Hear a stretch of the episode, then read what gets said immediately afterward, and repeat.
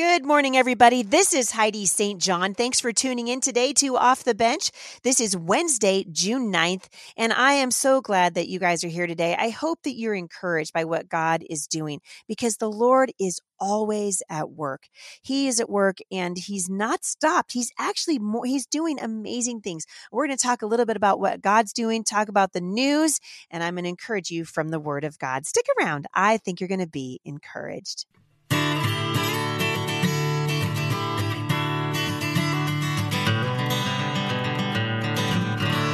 So, lots of stuff happening. I continue to broadcast to you from Kansas City. A lot of you guys have been asking if I'm going to do a meet and greet. That wasn't on the schedule. And so, if we do something, I will let you guys know. It'll probably be a last minute thing for security reasons. We typically don't put those things out there very far in advance. But if we decide to do something uh, here in beautiful Kansas City, I will definitely let you guys know. want to say thank you so much for your prayers for our family as we continue to do the thing that we're doing out here on the road.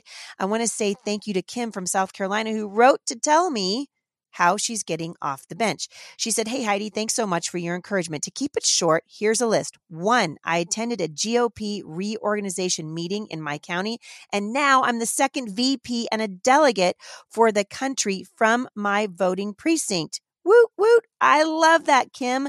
Way to go. She said there's interesting stuff going on at the local level and there's drama there. Wow. I'll tell you what. There's drama in my district too. I get it. Two, I'll be speaking at a local homeschool conference on June 26th. My session is titled Managing the Munchkins Homeschooling Multiple Ages. Three, I've written chapter one of a book that Jesus laid on my heart. It's a story of how he's grown my faith over the past 20 years. So, Kim in South Carolina, off the bench, thank you for telling me that stuff. If you guys want to tell me how you are getting off the bench, you can go to HeidiSt.John.com forward slash mailbox Monday, and we might read your story on the air. We want to hear from you. So thank you so much, Kim. You guys, God has something He wants you to do. This is the Lord of Heaven's armies. He is not unaware of what's happening, He is very aware. He loves you. He loves you. And this needs to be the message that's on the heart of every single person that's listening to this today. You guys are loved and God has something He wants you to do, right? You're called to be salt and light. I want to say thank you for the people who are supporting this financially. You guys are helping us be salt and light. Beverly from Virginia, Jessica from Michigan.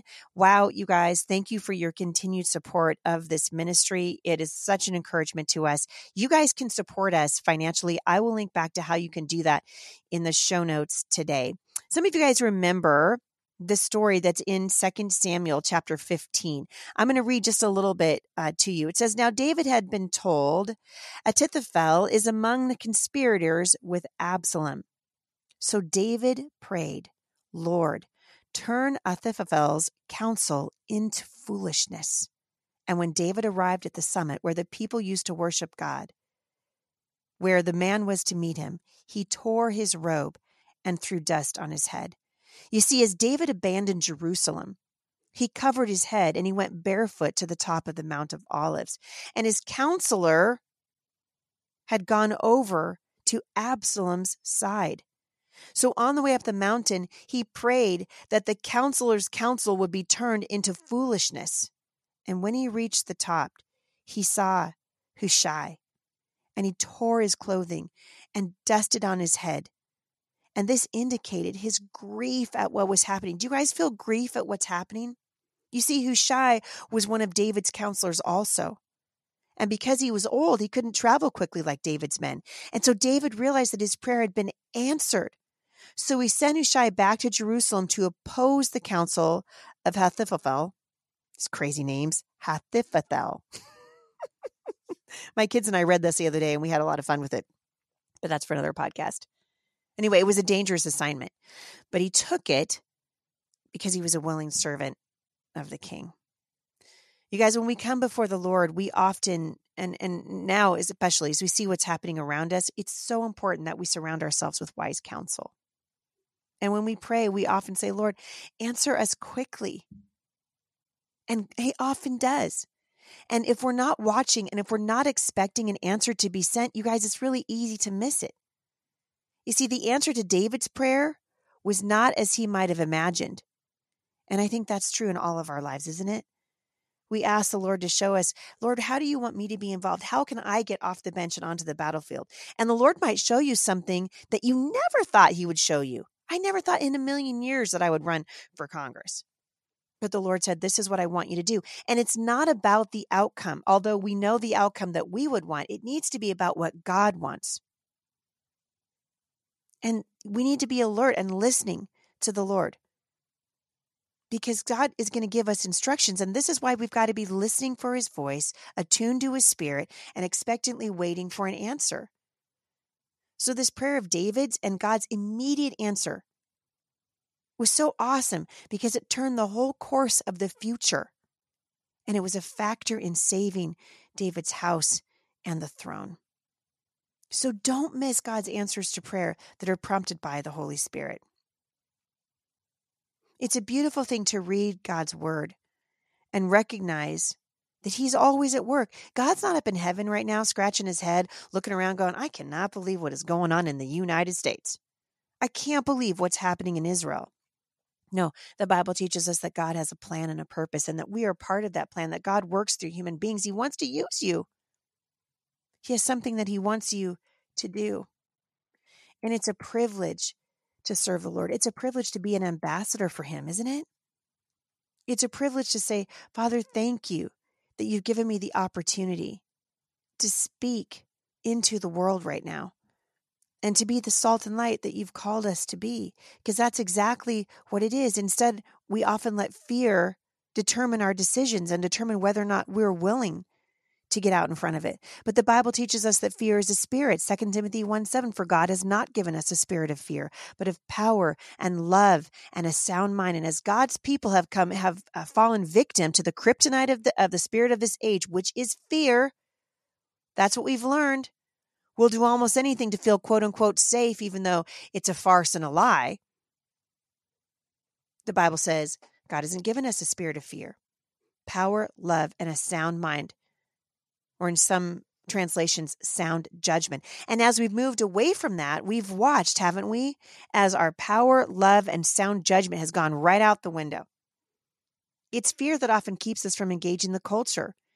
And sometimes I think it handicaps us so that we can't even show our children how to use their own voices and escape a prison of fear. This is not what we want. It's not what we want. You guys need to refuse to be ruled by the spirit of fear which often manifests itself right in the spirit of rejection. We fear rejection in almost every form of human interaction. There are men and women who have given their lives for the freedom that we enjoy in this country. There are men and women who have given their lives for the sake of the gospel. And here in the United States, in this generation and around the world, we're afraid of being unfriended on Facebook. And that's the truth. And speaking of Facebook, I'm still banned from there.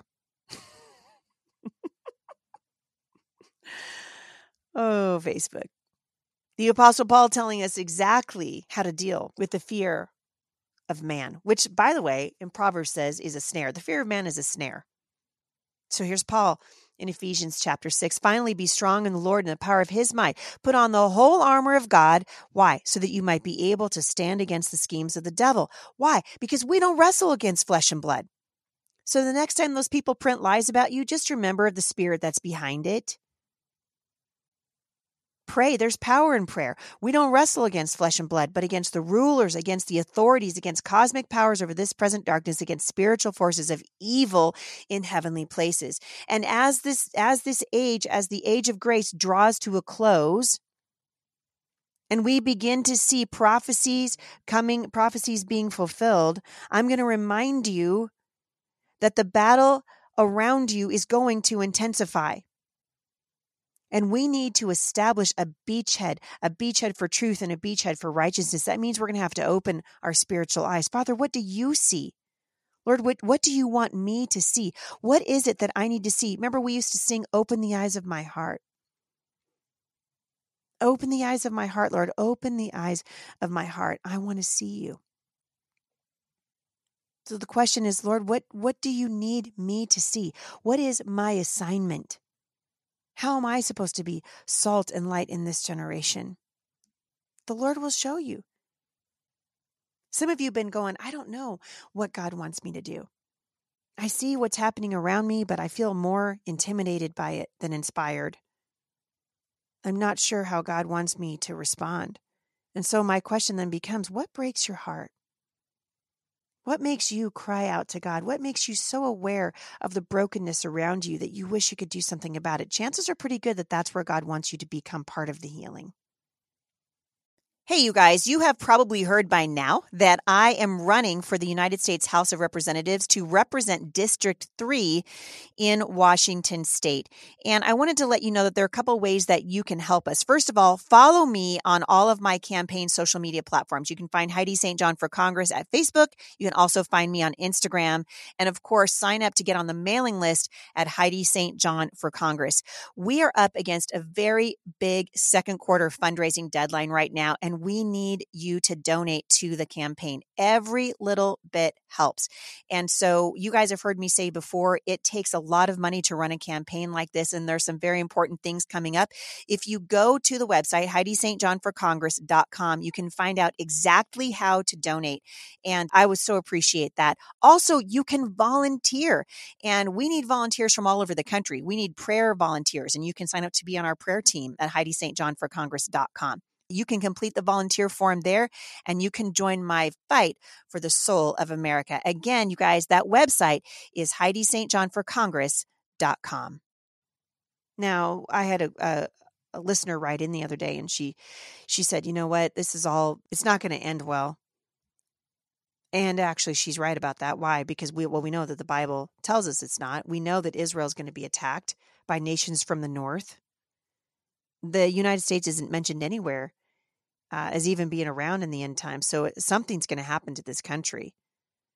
But in the middle of all of this, because we don't know God's timetable, we are called to stand for righteousness, to continue to do good, to continue to be a blessing and a steward of the gospel message. And you need to remember that you are a steward of the message. You're not responsible for the outcome. You're a steward of the message. Paul understood that. And it was part of what gave him joy. Paul was really hard to get down, by the way.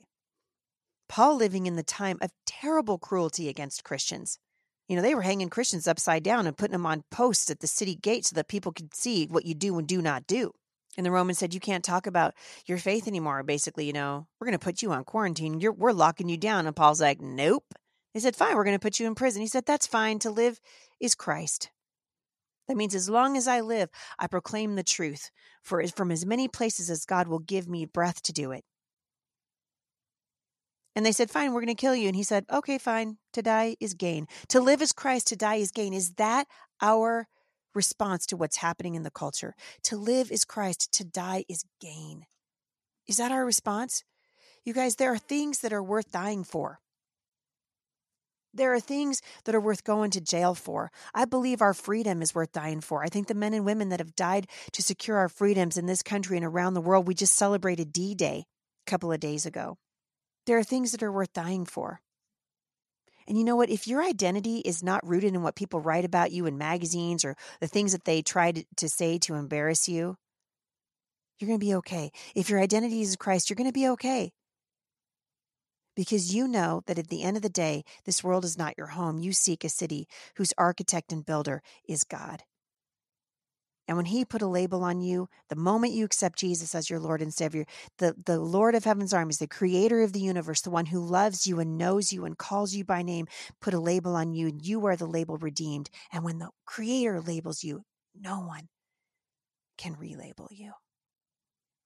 So, no matter what you read about in the news, no matter what horrible stories, and there's a lot of them, you can trust the Lord. You can trust Him. His mercies are new every morning. And I'm going to encourage you today as you consider getting off the bench and onto the battlefield. I'm going to just encourage you find your identity in Christ. The Bible said to live is Christ and to die is gain. Speaking of what's going on in the country, I mentioned I mentioned D Day, and we've been talking about what's been happening. Interesting that uh, President Biden, and this is just a window.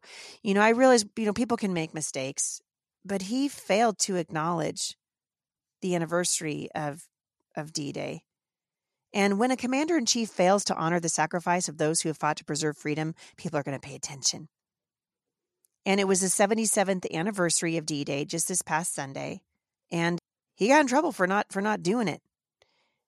And in fact, there was a quote from one of the veterans. He says, As a veteran, I find it reprehensible that the president ends his speeches with God bless the troops, which now seem to be in words only, and blatantly forgot to acknowledge the tremendous sacrifice of our greatest generation. This was an Afghan and Iraqi war veteran telling Fox News. And uh, PJ Media reported that the snub would seem particularly noteworthy because Joe Biden exploited a story published in The Atlantic in September claiming that President Trump didn't want to visit the American Cemetery near Paris in 2018 because the troops who died there were, quote, losers and, quote, suckers, which, you know, wasn't true. And anyone who knows anything about President Trump knows he would never say that. He loves our military. And I think it's interesting. The Bible talks about, by the way, uh, I saw Pastor Brett Meador talking uh, about this from Athey Creek Church the other day. The Bible talks about how there will be much, much, much lies, many lies and delusions in the last days. And what we're seeing from our mainstream media and what we're seeing on social media, particularly for, you know, if you're a conservative, it's amazing to me that Facebook could lock me out of my account. Uh, we're going to see more and more and more of this as the spirit of the age wraps his nasty tentacles around different parts of our country, and the church still has a responsibility to shine. The joy of the Lord is where we where we should always live. Anyway, you would think that Joe Biden's willingness to exploit a false story about Trump over the respect for those who fought and died would mean that he'd never snub the brave men who fell on D Day. Guys, we lost roughly 25,000 Americans that day. But he did, which makes his fake outrage at Trump over the fake story in The Atlantic seem even more contrived than it did at the time. It's amazing to me what's happening in, in the country right now, and I'm watching it every single day with a fair amount of, I guess, bewilderment would be the right word. And I'm hoping that you that you guys are doing your homework. I hope you picked up a copy uh, Voddie Baucham's book Fault Lines, where he's talking about critical race theory. For goodness sake. There's a, another really awesome article, and I will link back to it. I hope you guys are reading good news. There are actually some good news, not very many, but there are some good news outlets out there.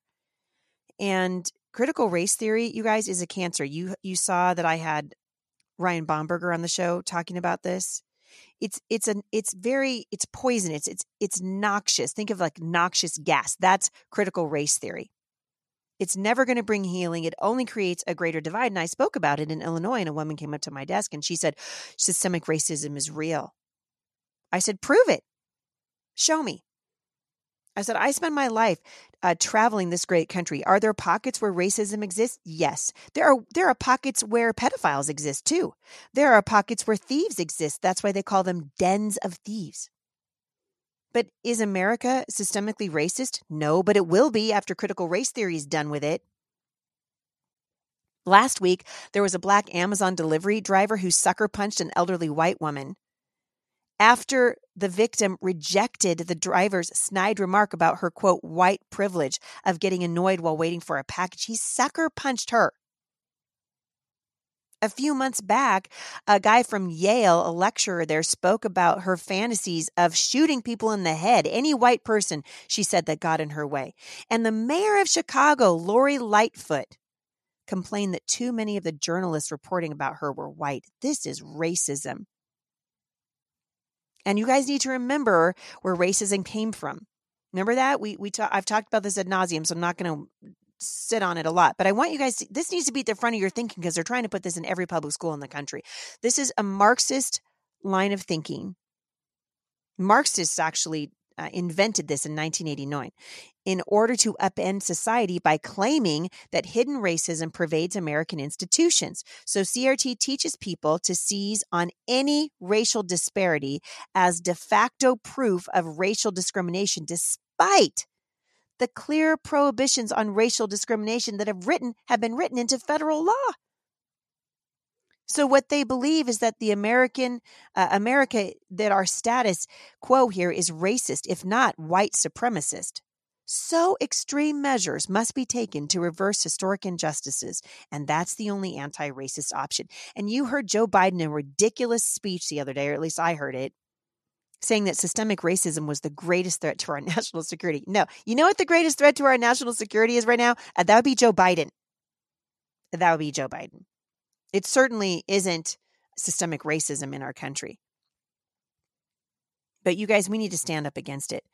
You need to stand up against what is happening to our country, get off the bench, get onto the battlefield. You guys, critical race theory is driving classroom policy and even classroom instruction. There's a superintendent in Beaverton, Oregon, who suggested that teachers who disagree with anti racism, quote, I'm saying that in quotes, who disagree with critical race theory should work somewhere else. He said that he wants the message to get out there that CRT isn't optional anymore. The Biden administration's endorsed critical race theory and they're implementing it in their policies. And get this, you guys, a COVID 19 loan forgiveness program specifically aimed to, quote, help socially disadvantaged farmers and ranchers who are Black, American, Indian, Hispanic, Alaskan Native, Asian American, and Pacific Islanders. But the white Midwestern farmers who are like, hello, they're now suing the administration for discrimination. Good for them. Why? Because they were denied equal treatment. Why? Because of the color of their skin. If that's not racist, I don't know what is. We need to start speaking out against this.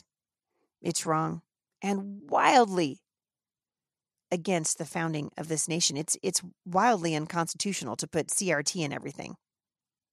And I hope you guys will join me in lifting your voices against it wherever your voice can be heard. I'm out of time for today. I want to thank you guys so much for listening. Thank you for sharing this podcast with your friends and your neighbors, for shooting it out there on social media. Goodness knows I can't do it because I have been locked out of my account. Speaking of my account, you can find my run for Congress at HeidiSt. John for HeidiSt.JohnForCongress.com and you can find me at Real Heidi St. John. That is uh, my big account, which I have not been able to get verified for years and years, and now I'm locked out of my account. Also, I'm more active on Instagram right now because of my lockout, so you guys can also find me there. Thank you so much for following us in our tour around the country. Don't forget, I will be at Homeschool Iowa on the 18th and 19th of this month in Des Moines. You guys are going to want to come out for that. It's going to be awesome and you're not going to want to miss it. So come on out to Homeschool Iowa. I cannot wait to see you guys. You guys, the Lord is doing big and good things. He's doing wonderful things. And I'm going to end today with a quick story from Beth, who got off the bench in Ohio.